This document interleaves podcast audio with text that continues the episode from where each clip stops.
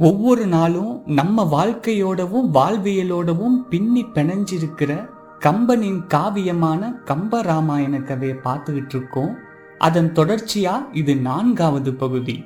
பகுதி ஒன்று இரண்டு மூன்று பார்க்காதவங்க அதை பார்த்துட்டு இந்த பகுதியை பாருங்க. அதோட லிங்க் டிஸ்கிரிப்ஷன்ல இருக்கு. இதுவரை என்னெல்லாம் கதையில நடந்திருக்கு அப்படின்னு சுருக்கமா பார்த்துட்டு எப்போதும் போல கதையை தொடருவோம். முதல்ல பூமியில ராமன் பிறந்தான் சீதைய மணந்தான். ராமனுக்கான பட்டாபிஷேக அறிவிப்பு வெளியாகுது. இதை கேட்ட கூனி சதி பண்றா அவ பண்ண சதியினால கைகேயி தசரத மன்னன்ட்ட ரெண்டு வரம் கேட்கிறா. ஒன்னு பரதந்தான் நாட்டை ஆளணும். இன்னொன்னு ராமன் காட்டுக்கு போகணும். அதுக்கப்புறமா என்னெல்லாம் நடக்குதுன்னு கம்பனின் ராமாயணம் பகுதி நான்குல பாப்போம் வாங்க.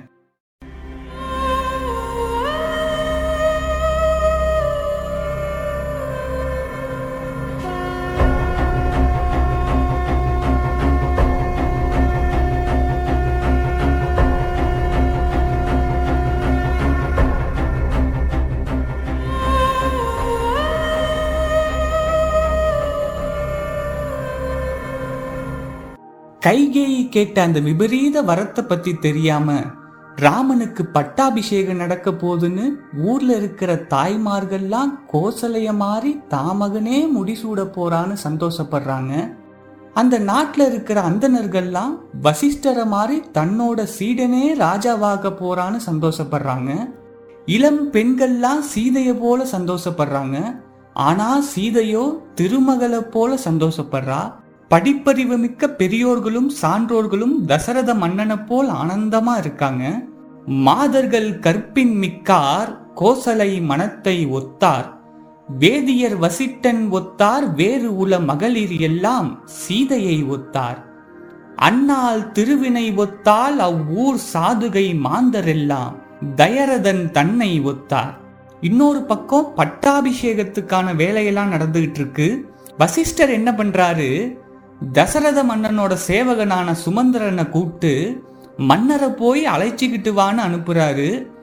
சுமந்திரனும் கைகை அரண்மனைக்கு போறான். அங்க வாசல்லையே கைகை நிக்கிறா. ஆனா தசரதர் கைகை கேட்ட வரத்தோட அதிர்ச்சியால உள்ள இடிஞ்சு போய் உட்கார்ந்துருக்காரு. இது மாதிரி ராஜகுரு வசிஷ்டர் மன்னரை அழைத்து வர சொன்னாருன்னு சுமந்திரன் கைகை கிட்ட சொல்றான். அதை கேட்ட கைகேயி உடனே நீ போய் ராமனை முதல்ல கூட்டிட்டு வான்னு சொல்றா. சரி செல்லமக ராமனுக்கு ஆசீர்வாதம் பண்ணதான் அப்படி சொல்றாங்கன்னு நினைச்சுக்கிட்டு சுமந்திரன் ராமனை கூப்பிட போறான். ராமனும் கைகை மாளிகைக்கு வந்து சேர்றான். நேரா கைகை காலில் விழுந்து ஆசீர்வாதம் வாங்குறான். கைகையும் ராமனை கட்டி தழுவிக்கிறா. அப்புறம் சொல்றா மகனே உன் அப்பா ரெண்டு முடிவு எடுத்திருக்காரு. நீ எதுவும் தப்பா நினைக்கலன்னா நானே அதை உன்கிட்ட சொல்றேன்னு சொல்றா? ராமனும் சொல்லுங்க அம்மான்னு சொல்றான். ஆலிசூழ் உலகை எல்லாம் பரதனே ஆள நீ போய் தாளிரும் சடைகள் தாங்கி தாங்கரும் தவம் மேற்கொண்டு பூலி வெங்கானம் நன்னி புண்ணிய துறைகள் ஆடி ஏழிரண்டு ஆண்டின் வா என்று இயம்பினன் அரசன் என்றாள். ஒன்னும் இல்லப்பா பரத நாடாள்வான் நீ காவி உடைய போட்டுக்கிட்டு காட்டுக்கு போய் புனித யாத்திரை மேற்கொள்ளு. பதினாலு வருஷம் கழிச்சு வான்னு நான் சொல்லல உங்க அப்பா சொன்னாருன்னு சொல்றா. என்னம்மா இப்படி சொல்லிட்டீங்க? நீங்க சொன்னா என்ன அப்பா சொன்னா என்ன?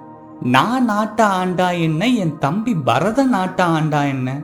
எல்லாம் ஒண்ணுதானம்மா. நான் இப்பவே காட்டுக்கு போறதுக்கு தயாராகிறேன்னு சொல்றா ராமன். ராமனோட முகம் எப்போவுமே பிரகாசமா இருக்கும். ஆனா இந்த அதிர்ச்சியான சூழ்நிலையிலையும் ராமனோட முகம் அப்பதான் பூத்த செந்தாமரை மலர் போல இருந்துச்சுன்னு கம்பர் சொல்றாரு. இப்பொழுது எம்மனோரால் இயம்புதற்கு எளிதே. யாரும் செப்பரும் குணத்து ராமன் திருமுக செவ்வி நோக்கில் ஒப்புதே முன்பு. பின்பு அவ்வாசகம் உரைக்க கேட்ட அப்பொழுது அலர்ந்த செந்தாமரையினை வென்றது அம்மா. இன்னொரு பக்கம் ராமனோட அம்மா கோசலை ராமனுக்கு பட்டாபிஷேகம் நடக்க போறதை எண்ணி கனவு கண்டுகிட்டு இருக்கா. முடிசூடி வெண்கொற்ற குடையோட வெண்சாமுரம் வீச படைகள் சூழ்ந்து ராம குதிரையில வர மாதிரி கற்பனை பண்ணிக்கிட்டு இருக்கா. ஆனா விதி முன்னாடி போக தர்மம் கை கட்டி பின்னாடி வர மாதிரி தனி ஆளா ராம கோசலைய பார்க்க வரான். குலைகின்ற கவரியின்றி கொற்றவெண் குடையுமின்றி இலைகின்ற விதி முன் செல்ல தர்மம் பின்னிறங்கி ஏங்க மலை குன்றம் அணையான் மௌலி கவித்தனன் வருமென்று தலைகின்ற உள்ளத்தன்னால் முன்னொரு தமியன் சென்றான். என்னப்பா ஆச்சு ஏன் இப்படி வந்திருக்கன்னு கேக்குறா? ஒன்றும் இல்லம்மா பரதன் தான் முடிசூட்டிக்க போறான் அப்படின்னு அப்பா அறிவிச்சிருக்காருன்னு சொல்றான். நம்ம குலவழக்கப்படி மூத்த பையன்தான மகுடம் சூடணும். பரவாயில்ல வயசுல நீ மூத்தவனா இருந்தாலும் பரதன் உன்னை விட மூணு மடங்கு நல்லவன். அவன் நாடாண்டா தப்பில்ல. நீ கூட மாட இருந்து உதவி பண்ணுன்னு சொல்றா? இல்லம்மா அதுக்கும் வாய்ப்பில்ல. நான் பதினாலு வருஷம் காட்டுக்கு போக போறேன்னு சொல்றான். என்னடா அப்பா இப்படி சொல்றேன்னு கேக்குறா? இதையும் அப்பாதாம்மா சொன்னாருன்னு சொல்றான். இதை கேட்டோனே தாங்க முடியாம அழுது அழுது மயக்கம் போட்டு விழுறா. அப்புறம் மயக்கம் தெளிஞ்சு அலறி அடிச்சு ராஜகுரு வசிஷ்டரோட தசரதனை பார்க்க போறா கோசலை. அங்க தசரதர் மயங்கி கிடக்கிறாரு.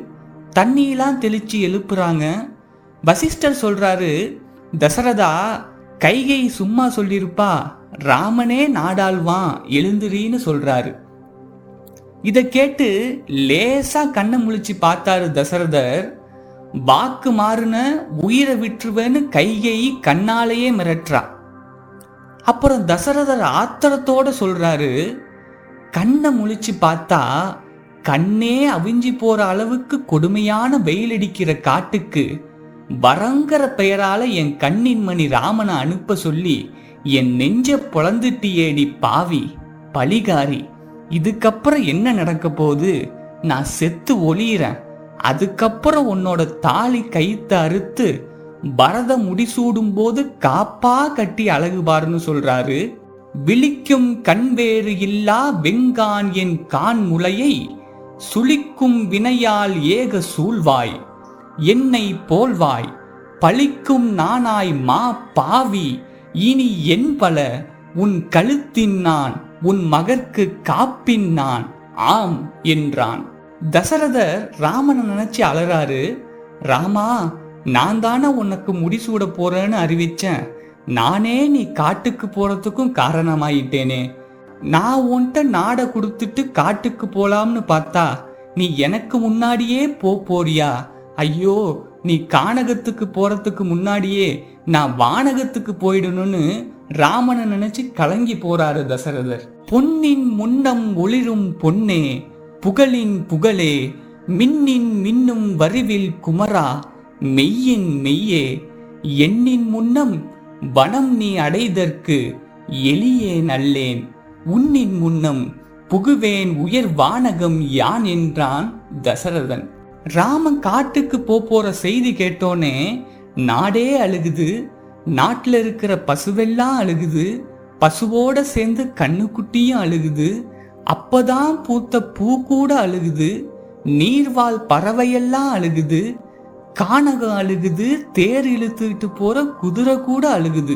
ஆவும் அழுத அதன் கன்று அழுத அன்றலர்ந்த பூவும் அழுத புனல் புல் அழுத கல்லொழுகும் காவும் அழுத களிறு அழுத கால்வயப்போர் மாவும் அழுதன அவ் மன்னவனை இப்படி எல்லாரும் துயர கடல்ல இருக்கிறப்போ நடந்த விஷயம்லாம் லக்ஷ்மணனுக்கு தெரிய வருது. உடனே லக்ஷ்மணனுக்கு கைகை மேல தாங்க முடியாத கோபம் வருது. சிங்கக்குட்டிக்கு பக்குவமா தயார் பண்ண உணவை நாய்க்குட்டிக்கு கொடுக்கறதா? என் அண்ணன் நாடாள கூடாதுன்னு சொன்ன அவெல்லாம் ஒரு பொம்பளையான்னு நரம்பு தசையெல்லாம் புடைக்கிற மாதிரி வயசுக்கு மீறின ஆத்திரமும் கோபமும் லக்ஷ்மணனுக்கு வருது. சிங்க குருளைக்கு இடுதீம் சுவை ஊனை நாயின் வெங்கன் சீறு குட்டனை ஊட்ட விரும்பினாலே நங்கைக்கு அறிவிந்திரம் நன்றிது நன்றிது என்னா கங்கைக்கு இறைவன் கடக கை புடைத்து நக்கான். உடனே லக்ஷ்மணனோட அம்மா சுமத்திரை ராமன்ட்ட போய் சொல்றா நீ காட்டுக்கு போற செய்தி கேட்டு உன் தம்பி லக்ஷ்மணன் தகராறு பண்றான். நீ என்னன்னு கேளுன்னு சொல்றான். ராமனும் லக்ஷ்மணனை பார்த்து கோவப்படாத. நீ நல்ல பையனாச்சே. ஏன் கோவப்படுற? ஆத்துல தண்ணி போலனா அது ஆத்தோட குத்தமா ஆகுமா? இது வரம் கொடுத்த நம்ம அப்பா தப்பும் இல்ல. வரங்கேட்ட நம்ம அம்மா தப்பும் இல்ல. நம்ம தம்பி பரதன் தப்பும் இல்ல. இது விதியோட விளையாட்டு. நீ சாந்தமா இருன்னு ராம லக்ஷ்மணனை சமாதானப்படுத்துறான். நதியின் பிழையன்று நறும்புணல் இன்மை அற்றே பதியின் பிழையன்று பயந்து நம்மை புறத்தால். மதியின் பிழையன்று மகன் பிழையன்று மைந்த விதியின் பிழை நீ எதற்கு என்னை வெகுண்டது என்றான். ஒரு வழியா சமாதானமாகி சுமத்திரையும் லக்ஷ்மணனும் அவங்க வீட்டுக்கு போறாங்க. சுமத்திரை லக்ஷ்மணன்ட்ட சொல்றா மகனே ராமன் காட்டுக்கு போறதுன்னு முடிவு பண்ணிட்டான். ராமனுக்கு காடு பிடிச்சா உனக்கும் காடு பிடிச்சி போகணும். ராம எங்க இருக்கானோ அதான் உனக்கு அயோத்தி. உன் மேல உயிரையே வச்சிருக்க ராமனை தசரத சக்கரவர்த்தியா நினைச்சுக்கோ. நாடாள வேண்டிய பையன் காட்டுக்கு போறான்னு தெரிஞ்சு உயிரை விடாம பொறுமையில பூமாதேவியா இருக்கிற கோசலைய சீதையா நினைச்சுக்க. தாமதிக்காம ராமம் கூட கிளம்பு அண்ணனுக்கு தம்பியா போகாத சேவகனா போ. அவனுக்கு பதினாலு வருஷம் கூட இருந்து உதவி பண்ணு. ஒருவேளை ராமனுக்கு ஏதாச்சும் ஆபத்து வந்தா முதல்ல நீ செத்து போ. அவன் திரும்பி வந்தா வானு பெத்த தாயான சுமத்திரையே சொல்லி அனுப்புறா லக்ஷ்மணனை. எப்பேற்பட்ட தாய் பாருங்க. ஆகாதது அன்றால் உனக்கு அவ்வனம் இவ்வயோத்தி.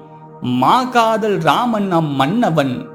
வையம் ஈந்தும் போங்கா உயிர்த்தாயர் நம் பூங்குழல் சீதை.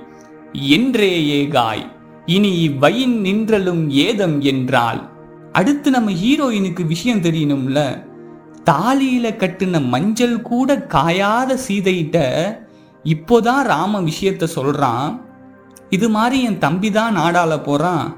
நான் அப்படியே காட்டுக்கு யாத்திரையா போலாம்னு இருக்கேன். நீ அம்மா கூடவே பத்திரமா இரு.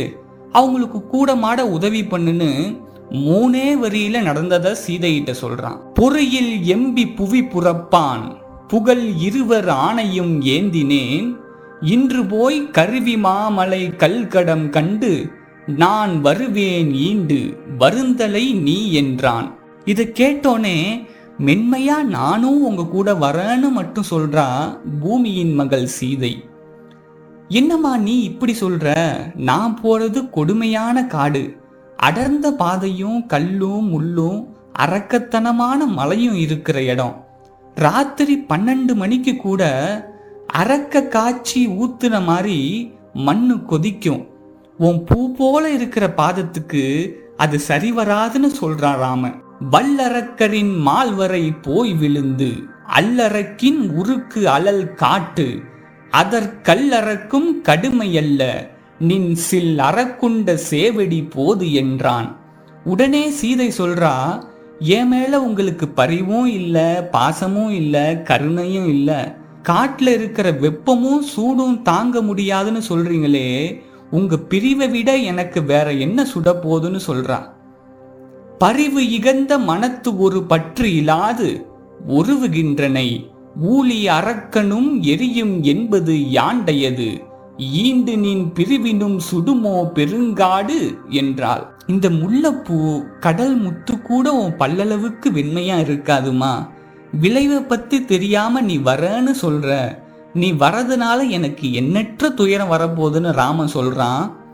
முல்லையும் கடல் முத்தும் எதிர்ப்பினும் வெல்லும் வெண்ணகையாய் விளைவு உண்ணுவாய் அல்லை போத அமைந்தனை ஆதலின் எல்லையற்ற இடர் தருவாய் என்றான்.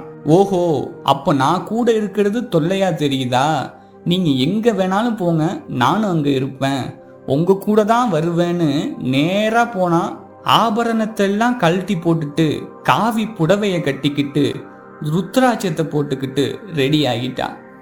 முதல்ல லக்ஷ்மணன் போறான் நடுவுல ராமன் போறான் ராமனை தொடர்ந்து சீதையும் போறான்.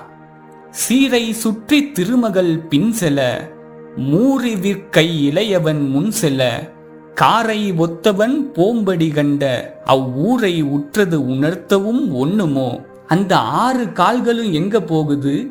எவ்வளவு தூரம் போகுதுன்னு நம்மளும் கூட போனாதானே தெரியும்.